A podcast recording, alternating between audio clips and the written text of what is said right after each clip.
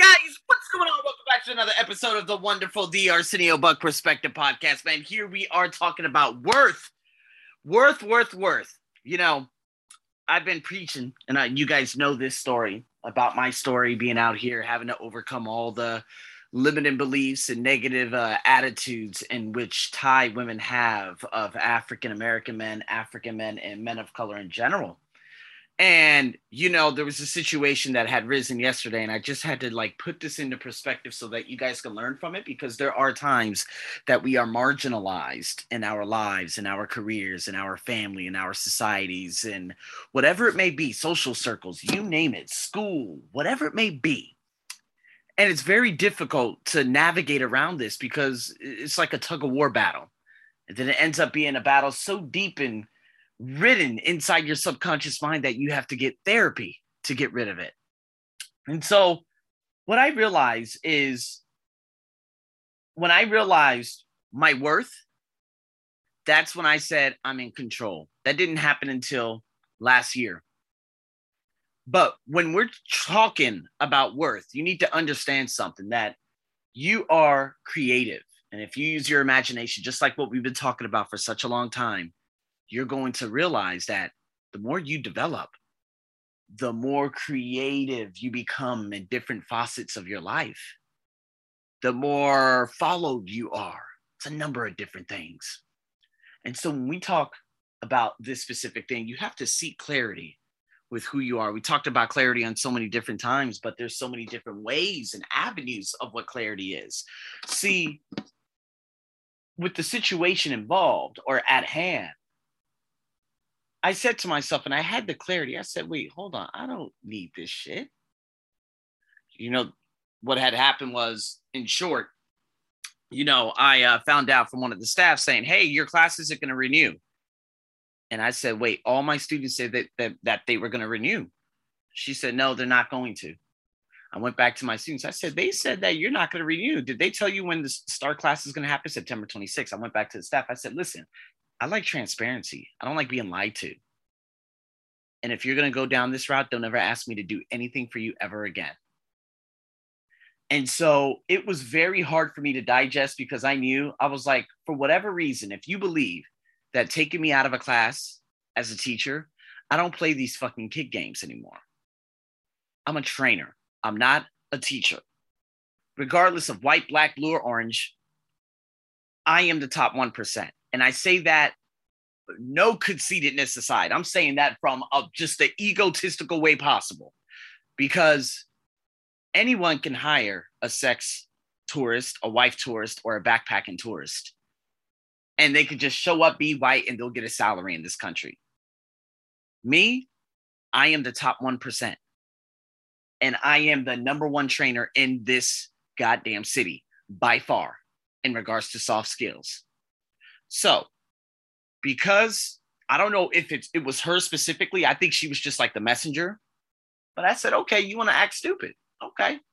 So I took all of them off Instagram. I was flaming. Then I had to go through some forgiveness meditations. And then I said, All right, Arsenio, do you need them? No. How much do they make you a month? Hundred dollars. Is that going to kill you?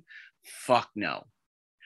But to be honest with you, it feels really good knowing that I seek clarity and I realize, you know what? Why am I so bent out of shape for this bullshit ass class? Considering that they wanted to do me from the beginning and that there there's one specific branch that I won't even name, but she has done this and she's been notorious for ripping classes away from me just because she believes that I'm not good enough.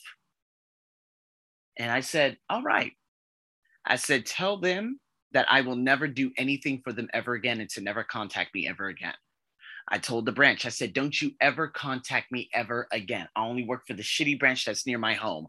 You guys got only 10 hours a week max of my time.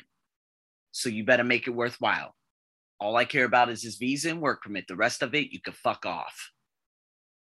And so when we talk about worth, sometimes we are bullied into a corner with no way out, although there is a way out. It's just you're unwilling to take that step and reach for that doorknob or pick up that phone and ask for help or pick or, or, or develop your mind in terms of how can I overcome this situation that I'm in right now? Am I being treated fairly? If not, what can I do about it? How long has this been going on for? How much longer can I take it? Do I actually know my worth? Am I worth more than the market value? See, these are the things that you're going to have to ask yourself in terms of worth. You know, my story is going from 2015, 2016, 2017, and finally in 2017, knowing my worth. And when he said, if you want to continue working here, we have to have a conversation. I knew my worth right then and there, and I quit. Now, I would love to go back to him and say all these bad things, but the guy's damn near dead, if not already dead from COVID. So, I, I mean, just the, the, the, law of averages and everything will play in effect. I don't give a damn, but I did have to forgive myself for accepting the ignorance of him. And I forgave himself. And whether dead or alive, best of luck. best of luck to you. And I hope that you uh, li- lived your life knowing that you were one of the most toxic individuals I've ever that I've ever came across in my life knowing my worth, I stood up and I walked out. See, some people right now, you're unwilling to do that because you want to, you because your ego is telling you otherwise, and you want to stick it through and battle it out, or you've been a doormat for a long time. And I say that respectfully because I was a doormat back in 2013. Absolutely. I used to go to restaurants and I always had problems. And so what you need to start doing in terms of establishing your worth is you have to seek clarity and especially develop the courage to speak up in situations. Like, did you share your 100% honest self today? I'm not talking about being a dick. I'm talking about, you know what? No, because old Arsenio eight years ago, I would have just gone on and talked about this place for such a long time. But you know what? I went straight to that directly to that individual in that situation just yesterday. And I said, um, you know what? I like transparency. I don't like being lied to. And then I blocked her. And I blocked everyone else. And the only person that could contact me is one individual, and that is it. I do not care about anyone else. And some people say oh you know you did too much or you know uh, they're trying to contact you. She she's afraid about your feelings. I'm like feelings? The fuck out of here type people feelings? Listen don't worry about me. I've forgiven the situation but don't you ever ever for as long as you live in this life contact me ever again that's all there is to it i'm not angry i just choose not to deal with those types of people because i know my worth hell you guys are unwilling to even pay me what i'm worth right now so just give me no more than 10 hours of work, no more child classes, okay? Because guess what? I'm not going to teach them.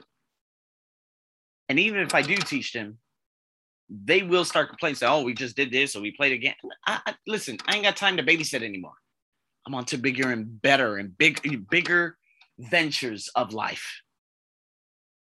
And I think the development of that courage in me, being able to speak up in situations and like that and had that light bulb and say, Arsenio, you need to express yourself. What are you doing?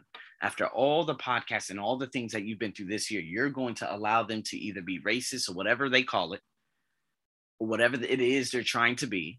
And you're going to let them use you like you've been used in the past. No, please stand up right here, right now, Arsenio. Enough is enough. And I did.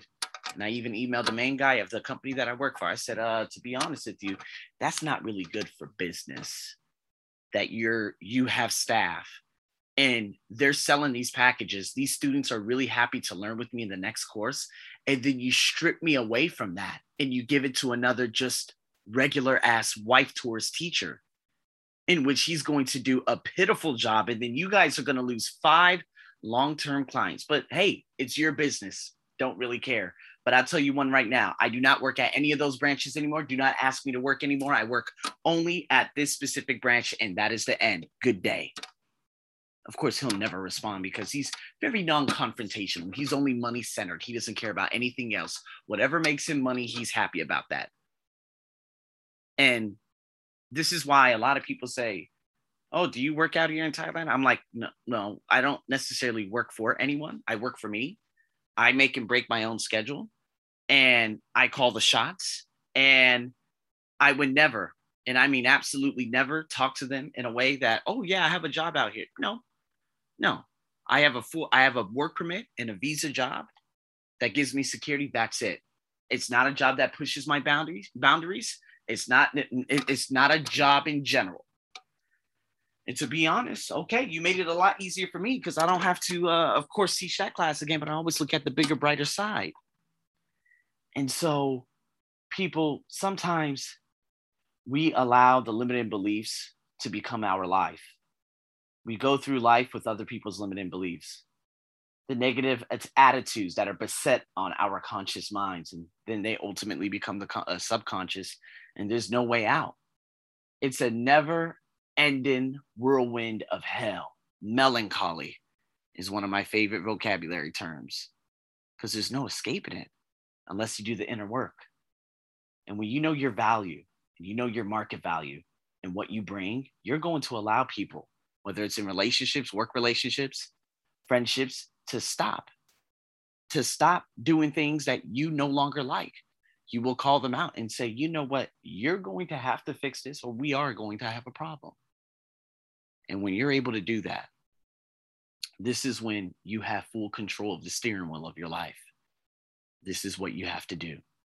And so, in saying that, you know, boy, yesterday, like I said, it was a whirlwind of funk. You know, I woke up this morning, next, you know, this was happening. So many different things was happening. I was just, I was just all just getting angry and I was agitated, all these different things. But at the end of the day, I said, okay, all right, Arsenio, let's get back on track here. And once you get back on track, guess what? You're not going to have any more issues. Obviously, the companies and who, all the great things that are you're building up online, and these people are just signing up for your webinars, and all these great things are happening you're fully in control of your assets and everything, Arsenio. That class really wasn't doing anything for you. They were giving you probably about $90 a month. And pretty soon you're going to be way, way beyond that. Like way beyond that. That's nothing. To be honest with you, you sell and, and and you know, given the fact that there are five students, you only make that amount per hour is pretty pitiful. And this is the same thing you've been doing since 2014. So now that you've been betting on yourself, focus on the big picture and do not give people the time or day anymore who do not value you for who you are and know your market value. People who like to minimize you in different ways. Enough is enough. It's time for you to put your foot down and it's time for you to develop that courage to say no. No is no. Over and out.